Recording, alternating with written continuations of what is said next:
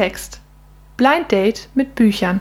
Herzlich willkommen zu Klappentext, der Bücherpodcast. Von und mit Caro, dein Einsatz. Von und mit mir und der anderen. Genau, das Blind Date mit Büchern allerdings auch. Episode 20 und was lange währt, wird gut. Worum geht's heute, Caro? Heute geht es um Bücher, die verfilmt werden sollten. Ah, fangen wir mit dem an, okay. Wir können natürlich auch erst mit dem Schlechten anfangen, aber ich dachte erst das Gute, dann das Schlechte. Ja, dann äh, machen wir erst Bücher, die verfilmt werden sollten oder neu verfilmt werden sollten. Ich habe das Thema etwas ausgedehnt. Oder mal neu interpretiert, nur damit dein Buch passt, ne? damit du nichts Neues lesen musstest. Nein, ich habe was Neues gelesen und ich habe es diesmal sogar wirklich gelesen. Aber ich habe mich sehr schwer getan, ein Buch zu finden, was nicht schon verfilmt worden ist. Das war mein erstes Problem. Alle Bücher, wo ich dachte, so geil, wurden verfilmt. So 1922 als Stummfilmversion. Ja, gut. Wie wär's mit der Bibel? Die wurde noch nicht verfilmt, aber ich kann dir noch ein paar mehr Bücher sagen, die nicht verfilmt worden sind. Aber alle möglichen Teile aus der Bibel wurden verfilmt.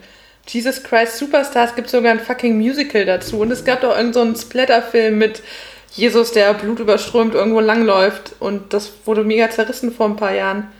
Was nicht? liest du denn? Ich kenne Nee, Life ich habe das nicht gelesen. Das war, ja, Life of Brian ist auch. Siehst du, es gibt voll viele Verfilmungen. Ja, aber keine ganze Verfilmung der Bibel. Ja, warum? Warum nur? Die Bibel in fünf Minuten. Also ich meine, wenn man das großzügig interpretiert wie bei anderen Büchern und einfach die Hälfte wegstreicht. Die erste Hälfte ist Stan und San, die zweite Schlag mich nochmal. Zusammengefasst. Willkommen zur Bibel. Deshalb sprechen wir nicht, genau, ich wollte gerade sagen, deshalb sprechen wir nicht über religiöse Themen bisher. Weil du ein Antichrist bist. Auch das, ja. Die Seele ist verloren. Naja, auf jeden Fall wollte ich eigentlich nur sagen, dass ich mich sehr schwer getan habe, ein Buch zu finden, was ich mag und von dem ich der Meinung bin, dass es verfilmt werden sollte. Oder noch schwieriger habe ich dann gedacht, Verfilmungen sind ja auch so eine kritische Sache, weil viele gute Bücher, die sind so gut, weil sie ja sprachlich was mit dir machen oder weil man die liest und denkt so, ah, es ist schön geschrieben.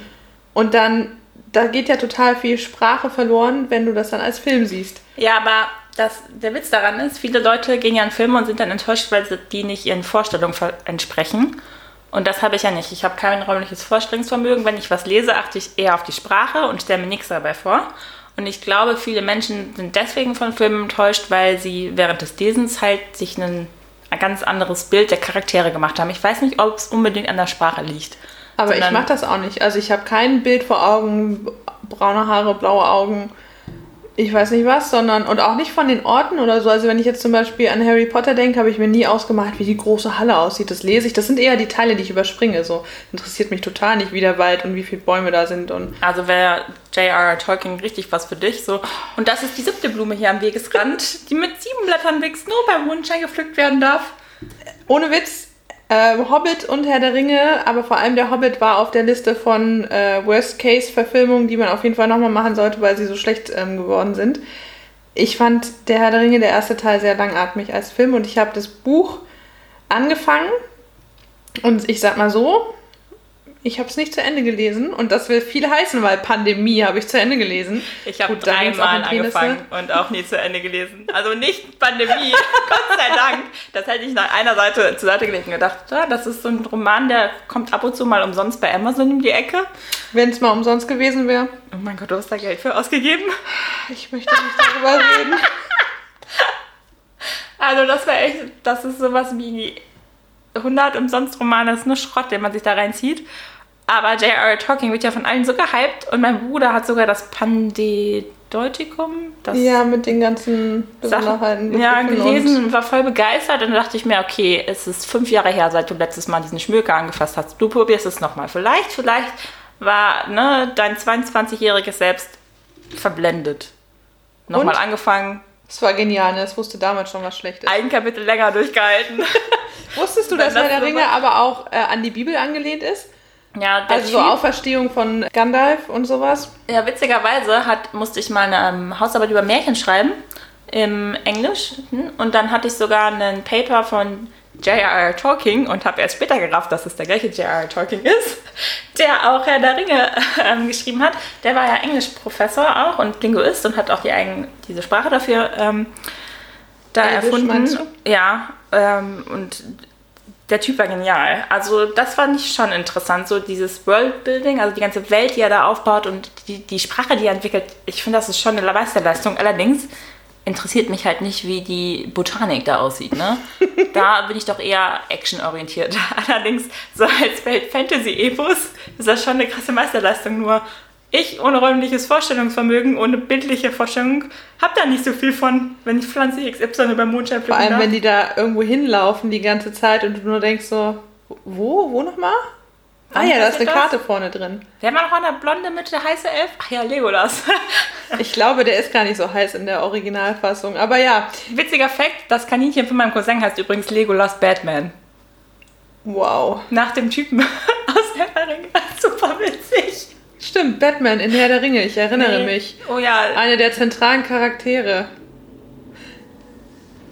ich fand mich witzig. Ja, doch, das ist, ähm, ist witzig, ja. Welches Buch hast du denn dir dann ausgesucht? Ich hoffe nicht, dass es Herr der Ringe ist. Nö, ich habe gut. Ich wollte erst ein Jugendbuch machen. Ein Buch, das meine absolute Lieblingsautorin meiner Kindheit geschrieben hat, die ich auch schon mal zufälligerweise in Amerika bei einer Lesung gesehen habe. Aber dann habe ich mich doch für ein anderes entschieden, das mich aus meinem Bücherregal angelacht hat. Und ich dachte, oh, das war so ein schöner Roman, den hätte ich auch gern verfilmt gesehen. Du meinst mein Geburtstagsgeschenk für dich? Ja, nee, das war ziemlich schlecht.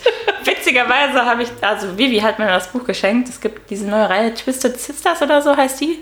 Vielleicht, also das sind auf jeden Fall so die Bösewichte der Disney-Filme schreiben ihre Geschichten nieder und das liest sich wie eine schlechte Fan-Fiction-Story. Nur schlechter als schlecht. Ich habe es tatsächlich fast durchgehalten und habe dann irgendwann aufgehört. Das war ziemlich übel und das ist der neue heiße Shit. Die sehe ich so oft auf Instagram, dass da Ja, weil das Cover auch so schön aussieht. Ich habe mich vielleicht leiten lassen von dem Aussehen des Buchs und hätten wir jetzt eine Coverfolge nochmal mit schönem Einband, wäre eines von denen ähm, gelandet, da auf Aus- der Liste gelandet, ja. aus dem Hui in Fui. Schade. Ja, aber guter Versuch. Was ist es denn jetzt geworden? Ja, das darf ich dir nicht verraten. Aber du kannst mir verraten, worum es geht. Ja, ich fange da mal direkt an. Der erste Satz, finde ich, ist schon, leitet schon schön ein, wie dieses Buch am Anfang losgeht. Stimmen aus dem Esszimmer schallen über dem Flur, die Treppe hinauf. Unbestimmbar, störend, summend und mich bedrängend. Das klingt ja nach einem Happy Ever After Buch. Mhm. Also am Anfang ist es schon so alles klar. Das ist, sieht von außen übrigens wunderschön aus im Deutschen, ganz bunt das Cover und du denkst, ja, das ist ein richtiger Feelgood-Roman. Du machst auf und der erste Satz schon so, okay, ich bin mitten in einer Depression. Worum es da geht? Folgendermaßen. Manchmal würde ich gerne wie ein Astronaut aus der Ferne einen Blick auf mein Leben erhaschen. Aus der Ferne sähe mein Leben vielleicht nur aus wie ein ganz kleiner Nebenfluss des großen Stroms des Lebens. Vielleicht gäbe es nur wenige wirklich aufregende Momente, die, wenn man sie alle zusammen betrachtet und aneinander reiht, genau wie ein Trailer aus einem Actionfilm bereits alles verraten, wie der Rest meines Lebens aussehen wird. Man könnte mein Leben wirklich mit einem Fluss vergleichen. Stetig, verlässlich, mit mal schnelleren und mal langsameren Stellen. Ich habe einen traumhaften Job, eine wunderschöne Wohnung und einen gut aussehenden Freund. Also eigentlich alles, was sich Frauen um die 30 wünschen. Hätte sicherlich so weiterlaufen können, hätte ein Ereignis nicht dazu geführt, dass mein Leben so unberechenbar wurde wie der Amazon im Regenwald. Noch heute erinnere ich mich genau an den Tag. Nicht an die Tage danach, aber jede einzelne Stunde, bevor ich die Nachricht bekam, hat sich in mein Gedächtnis gebrannt. Meine Mutter ist tot. Das war die Nachricht. Danach erinnere ich mich nur noch verschwommen an die Zeit danach. Ich verlor meinen Job, meine Wohnung und meinen Freund. Depression und Trauer sind keine Weggefährten, die Begleiter zulassen. Die Testamentseröffnung meiner Mutter war ein weiterer Schlag. Meine Mutter hat in ihrem Testament bestimmt, dass ich, bevor ich mein Erbe antreten kann, innerhalb von zwölf Monaten eine Lebensliste abarbeiten muss. Diese Liste habe ich im grandiosen Alter von 14 Jahren geschrieben. Meine Mutter hat mir bereits den Gefallen getan und einige Punkte abgehakt, die wir bereits erlebt hatten, zum Beispiel Skifahren in den Alpen. Zwölf Monate habe ich nun Zeit, diese Ziele zu erfüllen. Ziele, an die ich schon lange nicht mehr geglaubt habe. Aber vielleicht ist es genau dieser Moment, dieser Moment, in dem ich die Liste wieder in meinen Händen halte, an dem sich mein Leben ändern wird. Vielleicht ist es noch nicht zu spät, mein Leben zu leben. Ich habe mal ein paar Auszüge aus der Liste mitgebracht. Punkt 1 ist übrigens, ein Kind haben, vielleicht zwei. Punkt 2, Nick Nicole küssen. Das hat die Mutter schon abgehakt für sie. Nummer 3 ist, Teil des Cheerleader-Teams werden. Da hat die Mama immer auch richtig schön Kommentare gemacht. Herzlichen Glückwunsch, aber war das wirklich so wichtig? Nummer 4, super gute Noten bekommen. Die Mutter wieder, Perfektion wird überbewertet. Nummer 5, in den alten Skifahren. Ach, was hatten wir Spaß. Nummer 6, einen Hund bekommen. Das ist noch nicht abgehakt. Auch witzig, ich möchte gerne Kinder haben und einen Hund bekommen. hm, stelle ich mir schmerzhaft vor. Nummer 9 zum Beispiel, immer mit Carrie Newsom befreundet bleiben. Das ist auch noch nicht abgehakt. Und genau, und zum Beispiel auch auf der Liste stehen auch äh, arme Leute helfen, ein richtig cooles Haus besitzen, ein Pferd kaufen. Nummer 15 ist zum Beispiel einmal an dieser Bullenjagd teilnehmen, an diesem Stierrennen teilnehmen. In Spanien da. Die Mutter hat es durchgestrichen und nur daneben geschrieben, denk gar nicht darüber nach. Das machst du auf keinen Fall. Nummer 17 ist sich einmal verlieben. Nummer 18 auf einer ganz großen Bühne einmal was vorführen. Nummer 19 eine gute Beziehung mit ihrem Vater entwickeln. Und Nummer 20 ist ein super toller Lehrer werden. Hast du schon wieder ein Buch rausgesucht mit einer Lehrperson? Aber das war Protagonistin. Mhm. Ich habe das Buch nämlich eigentlich nicht selber ausgesucht, sondern meine beste Freundin Katha hat mir das mal gegeben, als ich sie unter Tränen im, im Wohnzimmer sitzen, sitzen, sah. Ich so, was machst du? Ich lese dieses Buch und das ist so schön. Und dann hat sie mir das ausgeliehen. Ich fand das richtig gut dann. Genau, es geht halt um Brett. Was ist ihr Name? Ich fand das ganz komisch. Auf Deutsch Brett. Okay, alles klar, armes Kind. Die versinkt wirklich in Depressionen, nachdem ihre Mutter stirbt. Und die erste Hälfte des Buches ist wirklich super geschrieben. Also das liest sich so weg. Obwohl das kein tiefgründiger Roman ist, also es ist nicht etwas, wo du richtig ja, in die tiefsten Philosophie der Trauer absteigst, ist das wirklich so ein Roman, das ist seichte Lektüre, aber trotzdem berührt das ein. Auch wenn ich ja normalerweise nicht das so seichte Lektüre lese, ist das ein Roman, den ich wirklich total gerne gelesen habe. Da gab es auch echt Zitate, die haben tatsächlich in das Buch meiner Zitatesammlung geschafft. Und eins davon ist es, ich falle nach vorne, umklammere meine Rippen und der Schmerz in meiner Mutter verzehrt mich buchstäblich. Wie werde ich jemals ohne sie durch diese Welt stolpern können? Ich habe noch so viel Tochter in mir. Mhm. Den Satz fand ich ganz, ganz schlimm. Ich habe noch so viel Tochter in mir, dass sie diese Rolle der Tochter nicht ausgelebt hat und plötzlich ist sie das nicht mehr. Ich habe den schon mal irgendwo gehört, aber ich bin mir sicher, dass ich das Buch nicht kenne. Ich glaube, ich habe dir das schon irgendwann mal erzählt, dass ich die so, ja, so gut fand. Ja, also es kommt mir sehr bekannt vor, gerade der Satz vor allem.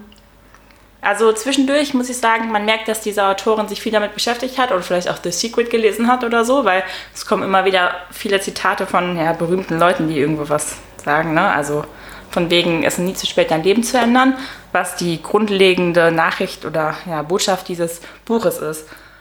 Zum Beispiel einmal zitiert sie Roosevelt, der sagt, tu jeden Tag etwas, das dir Angst macht. Überwinde dich, um die Dinge zu tun, die dir Angst machen. Geh diese Risiken ein und schau, wo du landen wirst, denn genau diese Dinge machen die Reise lebenswert. Das sind so Zitate, die das Buch spicken und nach und nach kommt Bretta so aus sich raus und er lebt so ja wieder ihr Leben. Sie entdeckt wieder ihre Ziele, weil die hat sie im Laufe ihres Lebens aufgegeben.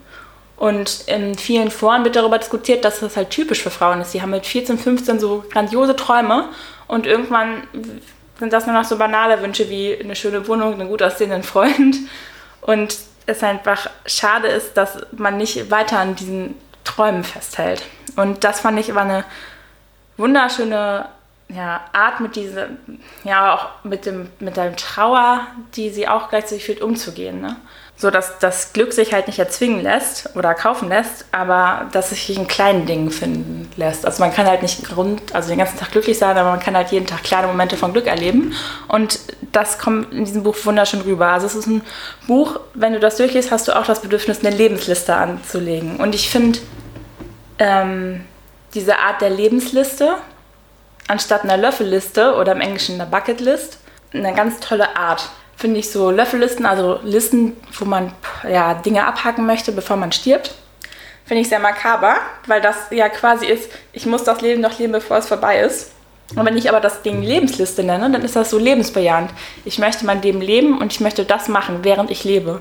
Das finde ich, einfach eine schönere Art, damit umzugehen. Hat auf jeden Fall einen anderen Fokus, als wenn ich sage, ich mache das noch bevor ich sterbe, weil ich weiß, dass ich sterbe, mache ich das. Ja, Das das- ist ja eher der Ansatz, ich mache das, auch wenn ich jetzt noch nicht sterbe, weil ich das machen will. Also das ist ja ein ganz anderer Grund. Ja, ich fand das Beweggrund dahinter. richtig schön, weil ich überlege, Löffellisten kennt man oft von so Krebskranken oder von irgendwelchen Blogs, die Gibt ja auch total viele Filme zu, ne? ja, die Leute machen, bevor sie sterben oder alte Leute, ne? Es gibt ja diesen Film, das Ende ist, nee, warte, da spielt Morgan Freeman mit und der eine Typ, der den Teufel in, ja, egal, auf jeden Fall. Warum müssen nur diese Leute diese Listen abhaken? Warum können wir das nicht auch oder Frauen machen, die mitten im Leben stehen oder Männer, die mitten im Leben stehen? Und das fand ich eine tolle Idee einfach. Ist aber auch spannend, dass die Idee eigentlich gezwungenermaßen kommt durch die Mutter, die ihre Tochter beobachtet und sieht, wie es ihr geht und sich wahrscheinlich ihre Gedanken macht, aber dass die, also dass so ein ähm, Anstupsen nötig ist. Genau das, äh, genau das hat die Autorin selber gemacht. Und zwar ist sie auf diese Idee gekommen, überhaupt dieses Buch zu schreiben, was übrigens ihr erster Roman war. Die war selber Lehrerin und zwar hat die Sprachtherapeutin ähm, gelernt. Und sie hat selber so eine Liste gefunden in ihren Unterlagen, aber eine, die 30 Jahre alt war. Also sie hat die mit 16 geschrieben. Und einige Punkte davon hat sie tatsächlich in ihren Roman eingearbeitet. Zum Beispiel in das Cheerle- Cheerleading-Team aufgenommen zu werden. Und sie hat daraufhin beschlossen, diesen Roman zu lesen, war auch inspiriert von Büchern wie PS, ich liebe dich und fand die Idee spannend, dass eine tote Person dir vorschreibt, was man macht. Und auch die Art der Mutter, Mutterrolle sein, ne, nicht mehr, also keine Mutter mehr haben, selber mit Mutter werden zu wollen, was mache ich, wenn meine Mutter nicht mehr da ist. Das wird in diesem Roman nebenher noch aufgearbeitet und es bildet einen schönen Hintergrund, um wirklich diese Art auszuleben, so was möchte ich in meinem Leben erleben, welche Ziele habe ich, warum habe ich einige Ziele nicht mehr und was brauche ich, um glücklich zu sein. Eigentlich ganz spannend, also dass sie das dann mit dem Erbe macht. Ich habe gerade gedacht, mit Kinderkriegen, das ist natürlich eine Hausnummer so für den zwölf Monaten. Oder ist das dann ein bisschen ausgedehnt nach dem Motto, naja, wenn du schwanger bist innerhalb der zwölf Monate, reicht das auch aus. Ja, das ist halt ans Erbe geknüpft. Wenn sie das nicht schafft, kriegt sie kein Erbe. Und immer wenn sie ein Ziel erfüllt, kriegt sie halt einen Teil. Und Ah, dann okay. gibt es auch den Anwalt, der sie begleitet währenddessen und ihr immer nach jedem Ziel, das sie erfüllt hat, einen Brief ihrer Mutter davon, dafür ähm, vorliest, das wirklich an PS Ich liebe dich erinnert. Und aber auch nicht, weil es irgendwie doch einen anderen Ton hat, so das Buch. Also klar, die Art, das erinnert mich daran, aber irgendwie sind diese Bücher doch grundverschieden. Sieht der Anwalt zufällig gut aus und ist in ihrem Alter? Ja, nee. Also, ich muss auch sagen, dass die ersten drei Viertel des Buches finde ich überragend gut. Das letzte Viertel war leider, finde ich, sehr enttäuschend, weil es dann doch sehr vorhersehbar ist. So. Es lohnt sich wirklich, die ersten drei Viertel dieses Buches zu lesen. Es ist mir Caro, keiner liest nur drei Viertel und hört dann auf. Ich schon. Wenn das Buch scheiße ist, sage ich auch. Das ist der Unterschied zwischen dir und mir. Ich würde es fertig lesen. Ansonsten sagt ihr Bescheid, wenn ihr das letzte Viertel nicht lesen wollt, dann lese ich euch das vor. Gar kein Problem. Äh, dieser Roman war sehr, sehr erfolgreich und das hat man gar nicht so mitbekommen. Aber es war tatsächlich 2014 das meistverkaufteste Buch in Deutschland. Ich habe keine Ahnung, was das für eins ist. Ich finde den deutschen Titel auch leider sehr nichtssagend. Und zwar Morgen kommt ein neuer Himmel. Ja, habe ich wahrscheinlich schon mal in der Hand gehalten und gedacht, ah, ein Belletristikroman, hm, heute nicht. Und im Englischen heißt das The Life List. Ah, viel passender. Mhm, Und da ist das Cover auch viel schöner gestaltet. Das ist so türkis und sieht wirklich ansprechend aus. Und im Deutschen ist das so 0 auf 15 Kramskisten-Cover. Super bunt und nichtssagend. Vielleicht müssen wir mal eine Episode machen zu schlecht übersetzten Buchtiteln. Ja, alle. Gefühlt, oder? Ja, also wie bereits gesagt, Katha hat mir das empfohlen. Ich habe das schon super oft weiterempfohlen. Das ist halt eine schöne Lektüre, die traurig startet, aber schön endet. Und es ist halt ein Schick-Flick-Roman, kann man auch sagen. Und ich äh, würde das gerne verfilmt sehen. Weil ich glaube, mit, wenn du da gute, starke Frauen in die Hauptrollen reinsetzt, ist das ein Film, der jetzt vielleicht nicht in die Tiefe geht, aber schon ein Film, den ich mir wirklich mal so in der Woche abends angucken würde. Unterhaltungsfilm, ja. Ja, Wen sehen wir denn da in der Hauptrolle? Hast du dir schon Gedanken gemacht? Du kennst doch alle Schauspieler auswendig. Nee. Emma Watson. Aber ich äh, weiß ich nicht, also schon eine ältere, also schon so 30, 35-Jährige, ne? Und vielleicht die vielleicht nach außen hin ihr Leben zusammen hat, jung und hip ist und dann passiert was und dann bricht alles zusammen. Wie wär's mit posthum Alan Rickman als den Anwalt? Auf jeden Fall. Also einfach, weil ich den Mann sehr gerne angucke. Und wir hätten Harry Potter Set komplett. Emma Watson, Alan Rickman läuft. Ich habe ähm, einen tollen Song dazu gehört von, von Lucy Spraggan. Die hat mal bei X Factor, glaube ich, mitgemacht. Und die schreibt total witzige Texte. Äh, ich glaube, der berühmteste Song von ihr geht um, wie sie verschiedene Arten von Alkohol besingt und dass sie hofft, dass sie dadurch vielleicht aufhört zu trinken, weil sie dann immer richtig dumme Dinge anstellt. Der funktioniert nicht, aber ja. Ja, das ist wirklich witzig, das Lied. Und sie hat aber auch ein ganz tolles ein Lied geschrieben, und zwar Tea and Toast. Und da beschreibt sie die Liebesstory ihrer äh, Großeltern, die immer Tee und Toast gemacht haben, wenn irgendwas Schlechtes war, um sich aufzuhalten und so die kleinen Dinge im Leben. Ähm, werden da besungen und das war irgendwie passend. Ich finde den Song auch total schön. Ich habe das Buch in drei Wörtern relativ einfach zusammenfassen können, und zwar Live Your Life. Hm. Das ist krass. Ähm, da habe ich letztens äh, verfolgt, dass jemand an Covid gestorben ist und dessen letzte und erste Single-Auskopplung ist Live Your Life. Das ist ein Lied, das so heißt. Äh, spannend. Vielleicht setze ich das auch mal auf die Spotify-Liste, auch also unabhängig davon. Such dir ruhig auch Songs für meine Bücher aus. Ja, gerne. okay, gerne. Ja, du, einer von uns muss ja den guten Geschmack haben, ne? Ja, das ist doch klar, dass ich das bin. Ja, aber deshalb darf ich ja das Lied noch draufsetzen, einfach weil es perfekt, perfekt dazu passt, was du gerade, wie du da gerade dein Buch beschrieben hast. Und um davon abzulenken, dass ich diese Kategorie drei Wörter für ein Buch vielleicht noch ähm, gleich nachtragen muss. Für hast du Buch. wieder mal vergessen. Und deswegen arbeite ich mit einem Skript, weil ich dann Ich habe auch Angst, aber ich war verwirrt. Ich habe mich irgendwann war ich im Buch verloren und dann musste ich meinen Weg zurückfinden. Live Your Life, ja, das finde ich sehr passend für die Live-List. Ja, also ich finde die Art der Lebensliste eigentlich ganz cool und ich überlege, ob ich auch vielleicht einmal für mich selber eine anlege. Ich höre da so ein Radio. nee, nicht, dass ich das abhacke, aber so, dass man Ziele hat. Also nicht Ziele Ach so, im Sinne ja, von doch, Wünsche. Ziele, Ziele und Wünsche finde ich schon wichtig. Auf jeden Fall. Das hängt halt davon ab, ne? Also ich finde sowas, also was sie da, ich meine, mit 14 ist nochmal was anderes, aber so der eine Wunsch, den fand ich, doch, genau, ewig mit XY befreundet bleiben. Das ist nachher auch total das Drama, weil die sich tatsächlich auseinandergelebt haben, weil sie dann in einer gedacht. coolen Clique war und die dann nicht. Und äh, das war noch so ein bisschen predictable. Ja, das habe ich mir schon gedacht, dass sie diese Freundschaft aufarbeitet und sich da wahrscheinlich melden muss und ganz viel Drama dahinter steckt und so. Ja, so ein bisschen Drama muss ja sein in so einem Roman. Das ist richtig. Aber ja, es ist ein schönes Buch für zwischendurch, für einen Strandurlaub. Also vielleicht geht es ein bisschen traurig los, aber also ich finde das eine gute Mischung zwischen ernsthaft und leichter Lektüre. Von wem wurde das geschrieben? Mm, von Lor jetzt, jetzt kommt es von Laurie Nelsons Spielmann. Aha. Sagt mir gar nichts. Aber die schreibt wahrscheinlich mehr solcher Bücher oder ist das der mhm. erste? Gewesen? Doch, die hat mittlerweile fünf Bücher geschrieben, also die ist jetzt nicht so total die krasse Autorin, aber. Ähm, oh, fünf Bücher, ne? Das, dafür, dass das erste direkt ein Bestseller wurde und halt überall wirklich, ich weiß nicht, wie oft das verkauft worden ist, aber ich glaube, die hat ausgesorgt. Ich würde total gerne, wenn ich man solche Bücher liest, irgendwie auf dem Klappentext noch lesen, wie oft das eingereicht worden ist vorher und abgelehnt worden ist von Verlagen. So als Info für jedes Buch. So, dieses Buch ist Bestseller, aber es wurde vorher 50 Mal abgelehnt. So wie bei Harry Potter?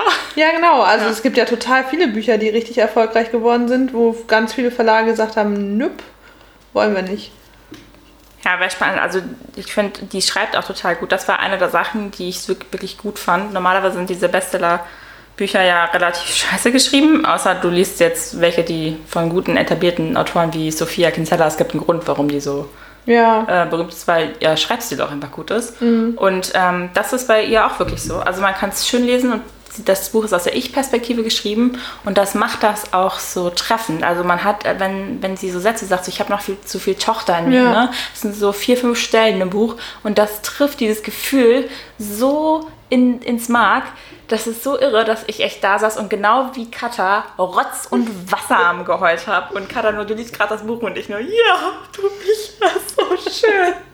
so traurig. Und das hat mich so mitgenommen auch einfach, weil man merkt so, man ist ja, jeder ist Tochter, ne? Jeder ist Sohn. Und wenn man das plötzlich nicht mehr sein kann, das war so eine überraschende Erkenntnis für mich.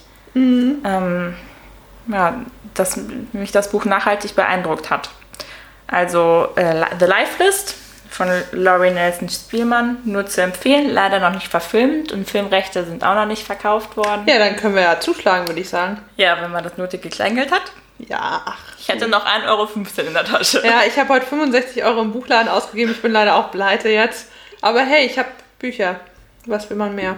Du hast für Pandemiegeld ausgegeben. Ich sage gar nichts mehr. Ja, Bücher kann man leider so schlecht reklamieren. Mein Buch, finde ich, passt ganz gut zu deinem. Zumindest zu dieser Grundaussage von Glück in kleinen Momenten am Tag genießen und wo das alles drin steckt. Und ich bin mir ziemlich sicher, dass die Leser, die sich auskennen, auch wenn die das Buch wahrscheinlich noch nicht gelesen haben, das am ersten Satz erkennen können. Mal gucken. Schlank die Schokolade? Nein. Schade. Wenn du den Kirschbaumweg suchst, so brauchst du nur den Schutzmann an der Straßenkreuzung zu fragen. In Karos Gesicht spiegelt sich ähm, absolute Unkenntnis. Schutzmann würde ich jetzt auf ein älteres Buch schließen, also quasi als Polizist. Das Schlüsselwort in diesem Satz ist der Kirschbaumweg. Aber ich erkläre dir, worum es geht. Er zweifelte manchmal daran, ob er seiner Frau den Gefallen nicht besser getan hätte. Ein hübsches, sauberes, behagliches Haus. Aber damals hatte er ihr erklärt, dass man sich entscheiden müsse. Das Haus oder vier Kinder. Und seine Frau hatte sich für die vier Kinder entschieden. Sie wohnten im kleinsten Haus der ganzen Straße und obwohl er drei Bedienstete beschäftigte, war es etwas verwittert und sicherlich nicht das sehenswerteste der Stadt oder der Straße. Aber er sah es sowieso selten von außen und fast noch seltener von innen, denn er war Tag ein, Tag aus damit beschäftigt, seiner Arbeit nachzugehen. Seine Frau hatte sich Hilfe durch ein Kindermädchen geholt und die Kinder sahen meistens adrett aus und, so vermutete er, waren wohl erzogen. Aber das Haus hätte sich so langsam verändert, dass er trotzdem das Gefühl gehabt hätte, am Leben seiner Familie teilzuhaben. Die Kinder hingegen, die wuchsen so schnell, dass er manchmal nicht mehr genau wusste, wie alt sie nun eigentlich waren. Aber so war nun einmal der Lauf der Dinge. Man entschied sich für das eine, verlor das andere und ging dann damit um, was aus den Entscheidungen wuchs und sich ergab. Michael hatte ihn neulich gefragt, ob er die Geschichte der tanzenden Kuh kenne und ob er auch noch auf der Suche nach einem neuen Stern sei, der ihn zum Tanzen bringen würde. Er hatte ihn barsch angeschaut und dann das Kindermädchen gefragt, woher sein Sohn eine so merkwürdige Geschichte kannte. Sie hatte ihn nur angeschaut und war dann mit den Kindern nach oben, um sie ins Bett zu bringen. Manchmal dachte Mr. Banks noch über die tanzende Kuh nach und was es mit dem Stern auf sich hatte. Aber bald schon hatte er sie vergessen. Ist Mr. Banks auch ein Schlüsselwort? Mhm. Das kommt im Titel vorne? Mhm. Oh, ich habe keinen Plan. Du kommst noch drauf, aber du kommst auch deswegen nicht drauf, weil einige Teile, die im Buch sind, fast alle Teile im Buch, in der Verfilmung, die ziemlich bekannt ist, nicht wirklich aufgegriffen werden. Deshalb würde ich mir auch da eine neue Verfilmung wünschen. Und zwar gibt es die Hauptperson, nämlich das Kindermädchen. Ist das. Ich glaube, ich weiß das. Ist das äh, hier Madame Poppins? Mary Poppins. Mary ja. Poppins. Ja, Mary Poppins. Genau, der Da hat sich- Kirschbaumweg. Da hat sich die Autorin doch den Film angeguckt und war so angefressen. Da komme ich nachher noch Ja. zu, denn da gibt es eine ganze Fülle an äh, Disneys Blumensträußen, die wunderschön sind. Aber wir bleiben mal bei den Charakteren. Mary Poppins ist eine mittelmäßig hübsche, sehr strenge und sehr wortkarge Person. Nicht ich. Genau, vor allem das mittelmäßig hübsch würde ich genau so auch nicht bei dir sehen, sondern übermäßig hübsch. Oh, danke. Ich dachte eher nicht wortkarg, aber. Ich weiß, deshalb habe ich es umgedreht. Streng würde ich nämlich sagen, das passt dann doch schon. Nee, wir haben äh, Mary Hast du was Poppins. gesagt? Mary Poppins, die äh, interessanterweise in diesem Buch in mehreren Szenen sich im Schaufenster betrachtet und sehr angetan ist von ihrem Spiegelbild.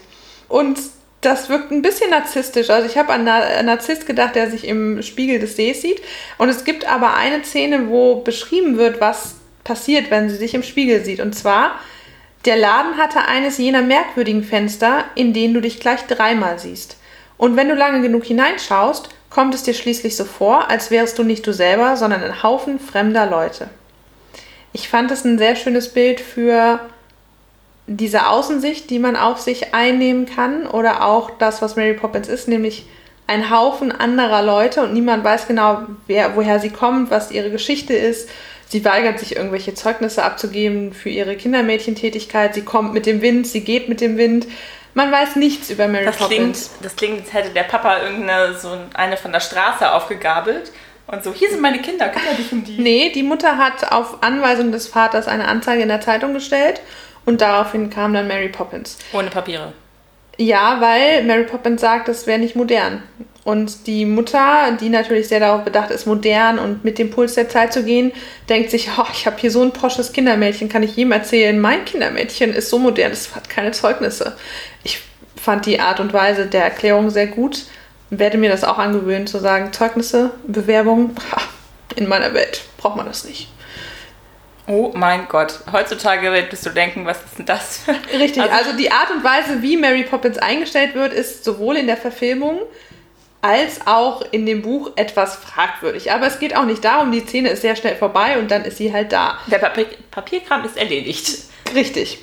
Es geht sehr schnell. Dann gibt es eben diese Geschwister Michael und Jane, die in dem Film auch die einzigen beiden Kinder sind. Ihr habt es gerade schon in der Zusammenfassung gehört, es gibt vier Kinder. Also in dem Buch gibt es noch ein Zwillingspaar, was ungefähr ein Jahr alt ist, äh, als Mary Poppins bei denen ist. Bedeutet, es gibt vier Kinder. Die Zwillinge äh, kriegen immerhin ein ganzes Kapitel, in dem sie auch reden. Mit eins. Können Kinder mit eins schreiben? Darum geht es in dem Kapitel, was man als kleines Kind kann und was man dann vergisst, sobald man erwachsen wird und dass man nicht erwachsen werden möchte. Peter Pan zieht sich durch. Das ist super witzig, denn der Verleger des Buchs war der Neffe oder irgendwas von dem Autor von Peter Pan. Uh. Und das merkt man auch an einigen Stellen. So der Tonus ist sehr ähnlich. Also es geht wirklich darum, was ist eigentlich mit, also was macht Kindheit eigentlich mit den Kindern und wie gehen Erwachsene damit um. Es gibt ein ganzes Kapitel, in dem Michael böse ist. Also er ist den ganzen Tag unerzogen und alles, was er macht, reicht ihm nicht und er ist immer unerzogener. Und am Ende des Kapitels ist er mit, also er merkt auch, dass er mit sich selbst überfordert ist und gar nicht weiß, warum er so viel Scheiße macht an dem ganzen Tag, aber er kann halt nicht aufhören so. Und am Ende gibt es dann ein Gespräch mit Mary Poppins und sie nimmt ihn in den Arm und dann geht er schlafen. Und das fand ich irgendwie total schön, weil das versinnbildlicht hat, dass Kinder nicht immer aus Böswilligkeit und purem, ja, Willen, was zu zerstören, irgendwas machen, sondern dass das manchmal auch für die Kinder gar nicht greifbar ist, woher diese Laune kommt. Und das wird in diesem Kapitel, finde ich, total schön aufgegriffen, dass es halt eine Laune ist, also mit dem falschen Bein aufgestanden. Es gibt eine ganze Diskussion darüber, dass ähm, wie er dann auf der falschen Seite des Bettes aus, aufges- aus, aufgestanden sein kann. Obwohl es nur, Ausgezogen? Oh. wie er Sorry, Schatz. Ich bin jetzt schon linksnackt. Es ist ein Kind, oh mein Gott. Oh.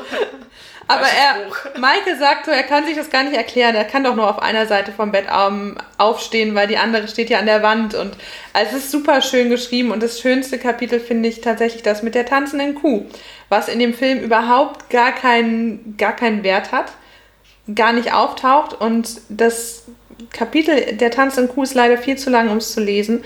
In den Shownotes äh, packe ich euch aber die PDF-Datei des Buches rein, die ich euch sehr ans Herz lege.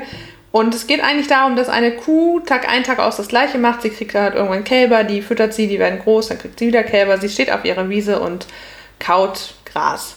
Und irgendwann guckt sie in den Himmel und fängt dann auf einmal an zu tanzen. Und erst freut sie sich, weil es passiert was. Sie tanzt und ist glücklich und so.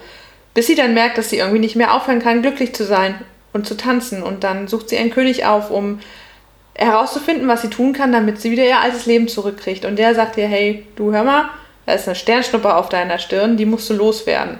Geht aber nicht so einfach, sie muss über den Mond springen. Es ist ein Märchen, ihr merkt das schon, um diese Sternschnuppe loszuwerden. Und das schafft sie dann auch. Sie landet wieder auf ihrer Wiese und alles ist so wie vorher. Und dann stellt sie fest, dass sie eigentlich gerne wieder tanzen würde, aber es geht nicht. Und dann steht sie eine ganze Weile auf ihrer Wiese rum und wartet, dass wieder ein Stern auf ihren Kopf fällt. Bis ihr jemand sagt, dass das so aber nicht funktioniert, dass sie gehen muss und den Stern suchen muss, weil die Sterne fallen nicht immer auf die gleiche Stelle. Und ich fand das so eine schöne, so ein schönes Bild dafür, dass man nicht einfach auf einer Wiese stehen und auf sein Glück warten kann, sondern dass man das in die Hand nehmen muss und das suchen muss und Sachen machen muss, die einen glücklich machen. So ein bisschen wie die Live-List in deinem Buch. Und ich fand das so eine, so ein schönes Bild dafür, dass ich mich gewundert habe, wie sowas so Schönes nicht in der Verfilmung gelandet sein kann. Vielleicht weil tanzende Kühe einfach nicht so ästhetisch sind. Es ist eine rote tanzende Kuh noch dazu, das hätte ich vielleicht sagen müssen. Die Kuh ist rot. Aber es ist so ein. Ah, es ist, ich habe ein bisschen Tränen in den Augen gehabt, weil ich dieses Märchen so schön fand. Das ist auch irgendwie mein liebstes Zitat von ganz, ganz vielen. Ich habe eine ganze Liste mit Zitaten aus diesem Buch. Mein Lieblingszitat ist aber auch das, wo was nochmal herausgestellt am ganz am Anfang des Buches ist, nämlich Wisst ihr denn nicht, dass jeder sein eigenes Märchenland hat?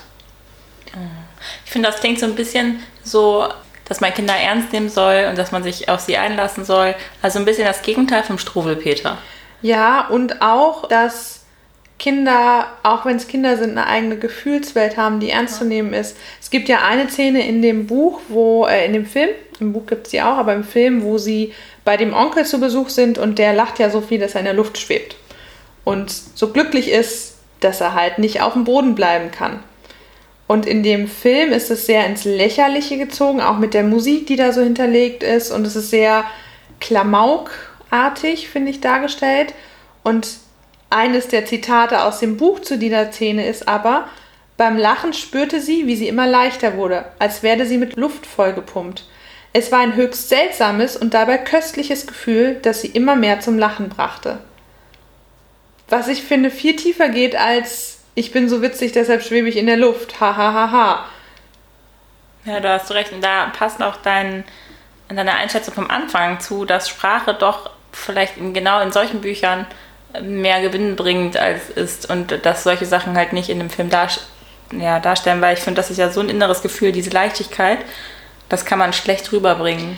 Absolut. Und das, was die in der Disney-Verfilmung gemacht haben, trifft es halt nicht ganz. Also die, äh, es gibt das Mary Poppins, das erste Buch, was ich gelesen habe, dann gibt es aber noch drei weitere, die von ihr geschrieben worden sind und danach noch ein paar Auskopplungen. Das heißt, diese Disney-Verfilmung basiert nicht auf einem Buch, sondern auf den ersten ein oder zwei der Autoren. Und diese Grundgeschichte von Mary Poppins kommt zu dieser Familie und sorgt dafür, dass der Vater erkennt, dass die Liebe zu seinen Kindern viel wichtiger ist als seine Arbeit und die Liebe zum Geld und am Ende lassen alle fröhlich den Drachen steigen. In dem Buch gibt es keine einzige Szene mit einem Drachen. Und die besuchen zwar den Vater, in dem Kapitel, wo es darum geht, dass sie den Vater besuchen, wird aber dieser Besuch gar nicht erwähnt, sondern es geht nur um die Frau mit den Tauben. Und da ist es auch ganz normal und gar kein Problem, dass äh, Michael sein Geld der Frau gibt und äh, Futter kauft. Also da sind ganz viele Szenen in dem Film, die anders zusammengebaut wurden, weshalb ich total verstehen kann, dass wenn man dieses Buch geschrieben hat, mit einer ganz anderen Tiefe, mit viel mehr Sprachliebe tatsächlich, dass man dann diese Disney-Verfilmung sieht und sich denkt, what the fuck? Ich weiß nur, dass die Autorin, die wollten eine Fortsetzung machen, weil da kommerziell war dieser Film ja ein Riesenerfolg. Und diese Judy Andrews, äh, die Mary Poppins spielt, ne, die hat ja auch hier die Oma in den Plötzlich Prinzessin-Filmen gespielt mhm. und auch in The Sound of Music hat hier auch die Hauptrolle gespielt. Ja. Und ähm, die Autorin war ja so geschockt davon, dass sie keine Fortsetzung erlaubt hat. Ja, das ist so ganz interessant, weil es ja mittlerweile diesen Saving Mr. Banks Film gibt, der genau das behandelt, nämlich, dass die Autorin so unzufrieden war und sehr mh, mm, verbittert, streitsüchtig auch rüberkommt und im Gespräch mit Walt Disney, der den Film ja damals noch wirklich eng begleitet hat, ähm, auch nicht so gut wegkommt und Saving Mr. Banks ist halt eine Disney-Verfilmung. Das ist schlecht. Und also ich sag mal so, eine Geschichte hat immer zwei Seiten und die Geschichte, die Walt Disney dann natürlich erzählt hat, war die Geschichte von Walt Disney. Und wenn man das Buch gelesen hat und dann noch im Hinterkopf hat, dass äh, die auch einfach übelst auf Kreuz gelegt wurde. Also sie hatte vertraglich ein Mitspracherecht für das Drehbuch. Das heißt, sie hat das Skript gekriegt vom Drehbuch und hat gesagt, ja, okay, hm, hm, hm. Sie hat aber keine Rechte für den Filmschnitt. Das heißt, die haben ein Drehbuch hier vorgelegt. Sie hat gesagt, ja, okay, können wir machen. Hm, mal gucken. Und dann, als es daran ging, den Film zu schneiden und sie gesagt hat, ja, aber die Szene müsste raus und das möchte ich anders, haben die gesagt, so, ja, dafür haben sie aber keine Rechte. Das können wir machen, wie wir möchten. Und dann gab es halt Pinguine in Wracks und ähm, superkalifragilistisch Lieder und diese Szene mit der Taubenfrau ja. zum Beispiel, die ist halt komplett anders. Und also das ist so. Ich, also ich überlege mir das, wenn ich ein Buch schreiben würde und dann freue ich mich, dass es irgendwie verfilmt wird und lasse mich nach Ewigkeiten Diskussionen, das hat ja richtig lange gedauert, bis die die überzeugt haben, darauf ein, dass es verfilmt wird. Und dann muss ich mir sowas angucken und denken, so, das ist, das ist nicht das, was ich wollte. Freut euch auf nächste äh, Folge, Leute, weil ich habe genau da nämlich einen Autor, der hat da sehr viel Spaß mit gehabt mit dieser Sache. Ja. Ähm, ansonsten gibt es aber noch ein paar Sachen zu der Autorin zu sagen. Und zwar hatten wir ja ganz am Anfang schon über Harry Potter gesprochen. Und hast du eine Idee, was die Autorin von Harry Potter und die Autorin von Mary Poppins gemeinsam haben? Die wurden vom gleichen Verlag veröffentlicht. nee. Mhm. Die haben genauso oft ihr Buch weggeschickt und es wurde immer Nee. abgelehnt. Die Autorin namens Helen Linden Goff hat veröffentlicht unter dem Namen P.L. Travers. Okay, damit auch Jungs das lesen. Und zwar ist Travers der Vorname ihres Vaters. Goff ist eigentlich der Nachname. Pamela war einfach ein Modename damals und äh, Linden hat sie behalten. Das ist der einzige Name, den sie eigentlich auch in der Wirklichkeit hatte. Und es veröffentlicht sich halt besser, vor allem als Frau, wenn du nicht als Frau erkennbar bist ähm, als Autorin. Das heißt, ein Doppelname, PL und dann Travers hinterher, könnte auch von einem Mann geschrieben worden sein. Genauso wie Joanne K. Rowling, die überhaupt keinen K wie Kathleen als Zweitnamen hat, veröffentlicht hat unter J.K. Rowling. Ja. Unter genau dem, nämlich ein Fantasy-Buch von einer weiblichen Autorin mit Zauberern. Hm, Ich glaube nicht, dass sich das so gut verkauft. Schade. Hat funktioniert, wahrscheinlich nur, weil sie den Namen abgekürzt haben. Das wäre Confirmation Bias. Ja. Also ich glaube, das ist, hätte auch anders laufen Und können. ich habe dann noch einen krassen Fakt rausgefunden, nämlich, wir haben ja mal über Werk und Autor gesprochen. Travers hat mit Anfang 40 ein Kind adoptiert und hat es dann auch erzogen und hat dem Kind aber nicht gesagt, hey, dein Papa, der lebt noch und deine Großeltern und deine ganze Verwandtschaft lebt noch. Sie hat ihm gesagt, dein Vater ist tot und ich bin die einzig lebende Verwandte, deine Mutter. Das Kind hatte leider noch einen Zwillingsbruder, von dem sie ihm auch nicht erzählt hat. Und der stand irgendwann, als, es, als beide 17 waren, vor der Tür und hat gesagt, hey du, siehst so aus wie ich, denn ich bin dein Zwillingsbruder und es gibt noch eine ganze Familie in Irland. Wollen wir darüber sprechen? Ja, und- Schock. Das könnte auch voll die gute Vorlage für einen Roman sein. Ja, und das ist richtig übel, weil, also die sind beide, die beiden, also die beiden Zwillinge sind ähm, relativ früh gestorben. Der Sohn, der Adoptivsohn dann von Travers, ist auch alkoholkrank gewesen und ist überhaupt nicht damit zurechtgekommen, weil das, das was er sich gewünscht hat sein ganzes Leben, nämlich dass da noch jemand anders ist, außer die karrierebegeisterte, eher harte, gefühlskältere Mutter. Die trotzdem ein Kinderbuch geschrieben hat, wo man sich an den Wel also in die Welt der Kinder hineinversetzen muss. Das hat sie aber auch aus, glaube ich, einem, also der, der Antrieb war ja, das hat sie auch in mehreren Interviews gesagt, ganz klar, dass sie ihre eigene Vergangenheit irgendwie aufarbeiten wollte. Ihr Vater ist gestorben, als sie sieben war, war auch alkoholkrank. Äh, ihre Mutter, und das finde ich, merkt man total in diesen Geschichten, hat dann beschlossen, dass sie sich umbringen möchte und hat es ihrer Tochter gesagt, hey du, ich gehe jetzt, pass mal auf deine drei Geschwister auf. Und die Mutter hat überlebt und die Tante kam dann und hat sich noch mitgekümmert, aber das hat halt niemand mit ihr aufgearbeitet und ich will mir gar nicht vorstellen, was das macht, wenn du als Siebenjährige sowas gesagt bekommst von, ne, ich habe noch genug Tochter in mir, um mal in deinem Buch zu bleiben. Und das sind halt Sachen, die sie überhaupt nicht gut, glaube ich, aufgearbeitet hat. Es war natürlich auch eine ganz andere Zeit damals. Und sie meinte auch in einem Interview, dass sie in jedem Mann ein Stückchen von ihrem Vater wieder sieht. Ich finde, dass wenn man das im Hinterkopf hat, sind ein paar Sachen, die in dem Buch vorkommen.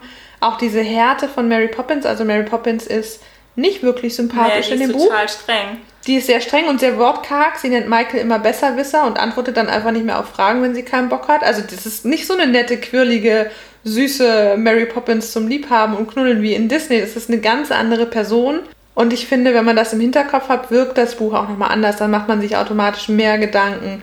Und ich würde es auch nicht als Kinderbuch bezeichnen. Nee, so wie, das rüberkommt nicht. Aber ich finde das mit den Zwillingen interessant. Ich habe eine Doku geguckt, bei Netflix ist die. Und zwar war das so ähnlich, da ist ein Typ studieren gegangen und alle so, boah, du siehst aus wie der eine Typ hier auch auf dem College, der geht da hin. Die sehen komplett gleich aus. Die finden raus, dass die beide adoptiert worden sind. Das sind Zwillinge. Dann wird ein Zeitungsbericht veröffentlicht. Dann ist ein Dritter, meldet sich. Oh, die beiden sehen genauso aus wie ich. Meldet sich. Es sind einfach Drillinge. Wussten nichts davon. Und weißt du, was rauskommt? In, diesen, in dieser Stadt sind mehrere solcher Fälle passiert von Zwillingen, die sich begegnet haben. Da haben, hat nämlich ein Professor eine Studie gemacht, hat sich halt Zwillinge und Drillinge genommen, die zur Adoption freigegeben sind und hat die an gleiche, also zum Beispiel ähm, die beiden Zwillinge von am Anfang. Oh mein Gott, das gleiche Hat die- Umfeld, aber eine andere Familie. um Ja, aber gleiche Umfeld, aber auch Familie, die hatten beide eine ältere Schwester und so. Die Studie haben die bis jetzt nicht veröffentlicht, die haben keine Rechte darauf, die wissen nicht, wie viele Leute noch an dieser Studie teilgenommen haben. Es wurde bis jetzt nichts veröffentlicht. Aber die Doku kann ich nur empfehlen. Irre, wirklich absolut irre. Die Doku ist super gemacht und die Vorstellung, dass Wissenschaftler so, so unethisch handeln können, ist absolut irre. Aber das hat mich gerade daran erinnert. Absolut, ja. Und dann Drillinge, das ist so ein krasser Fall. Und die sehen sich wirklich bis auf die Haut ähnlich. Und überleg mal, was das mit deiner Psyche anstellt. Und genau das merkt man, also über den Adoptivsohn ist sonst auch nicht so viel bekannt. Mm, Außer, dass er irgendwie der Enkel oder sowas von irgendeinem relativ berühmten Autor auch war. Also sie hat den schon gezielt sich ausgesucht. Das ist nicht so, so eine sympathische Sache. Und in dem Buch selbst gibt es auch ein Kapitel, Stichwort Rassismus. Sie reisen die Welt, im Süden, Norden, Osten, Westen. Im Norden treffen sie die Eskimos. Die reden ganz normal Deutsch bzw. Englisch. Im Osten treffen sie den hochgebildeten Chinesen, der redet etwas geschwollen, aber auch normal grammatikalisch korrektes ähm, Englisch oder Deutsch. Im Westen treffen sie die Indianer, die dann zwar mit äh, Wigwam und so ein paar Fachwörter in Anführungsstrichen um sich werfen, aber auch ein grammatikalisch korrektes Deutsch sprechen. Und im Süden treffen sie die hm, Frau, ja, das steht so im Buch, lest es euch äh, gerne nach. Ich, genau, sag den ersten Teil des Wortes nicht, aber ihr könnt euch denken, worum es geht. Und die Frau ist nicht in der Lage, ein grammatikalisch korrektes Deutsch zu sprechen. Das ist so krass rassistisch, dass ich darüber immer noch nicht ganz hinwegkomme. Und es sehr unangenehm fand zu lesen. Das erkennt man ja ne, bei Pipi Langstrumpf und so gibt es ja auch manche Begriffe und manche sehr durch Kolonialismus geprägten Sichtweisen, die da so sich widerspiegeln.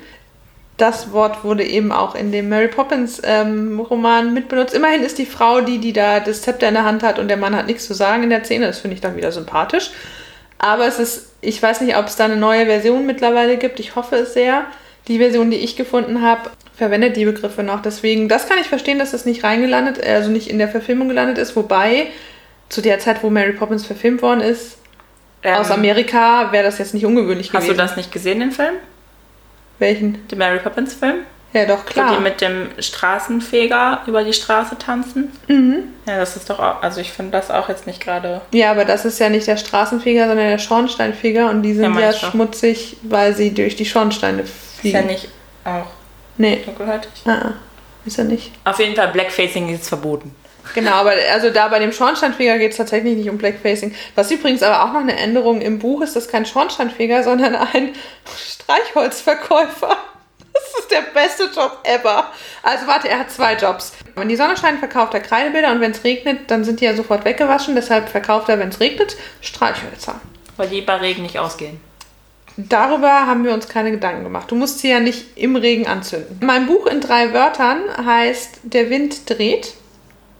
Und die Musik, Shame on Me, aber ich finde es leider trotzdem eines der schönsten äh, Lieder aus der Verfilmung, ist Feed the Birds. Ich mag Sim Sim Cherie. Ja, mag ich auch gerne. Das war, glaube ich, auch eins, das irgendeinen Oscar, Golden Globe, irgendwas einen Preis gewonnen hat. Die Szene findet man halt aber gar nicht im Buch und den, die Person, um die es geht, ist halt auch eine ganz andere in dem Buch und gar nicht so elementar wie in der Verfilmung. Und deswegen habe ich gedacht, ich kann nicht das Lied auch noch nehmen, dann dreht sie sich fünfmal im Grab rum. Letzter Satz. So hat es Mary Poppins auch immer gemacht. Mein letzter Satz ist auch schön und zwar das lese ich auf Englisch vor, weil die Übersetzung ist schwierig. I wonder sometimes how places become people. How this house and her old iron bed still pull me in and offer comfort when I need it. Süß. Ich habe heute noch drüber nachgedacht, dass ich eigentlich gerne eine Stadtkarte hätte mit Orten, die dann für Erinnerungen stehen. Kennst du das, wenn du durch die Stadt gehst und an bestimmten Plätzen oder so vorbeigehst und weißt, ah ja, da ist das passiert, da ist das passiert? Nein. Aber Ach so, du weil du auch keine mit der, die keine Orientierung Orientierungssinn hat. Aber ich finde, in diesem Zitat geht es ja darum, dass äh, Ort, also Menschenorte werden. Also, Mhm. dass zum Beispiel Heimat nicht mein Zuhause ist, sondern meine Brüder oder, ne, dass zum Beispiel Urlaub nicht Zanzibar ist, sondern Katar. Also, meine beste Freundin, das sind so die Sachen, finde ich, die, die schön sind so. Ja, Und trotzdem, wie sie nachher sagt, dass trotzdem das wenn sie trotzdem Hilfe braucht oder so und nicht mehr weiter kann, dass trotzdem diese Erinnerungen an ihre Mutter ihr immer noch Kraft geben. Das fand ich irgendwie war ein schöner, eine schöne Sichtweise auf die Trauer, dass man nicht mehr trau trauert, dass es was weg, sondern es gibt dir Kraft, die Erinnerung. Hm. Das ist ein sehr tröstlicher Gedanke, mit dem wir den Podcast abschließen. Wir freuen uns schon, wenn ihr nächste Woche wieder einschaltet.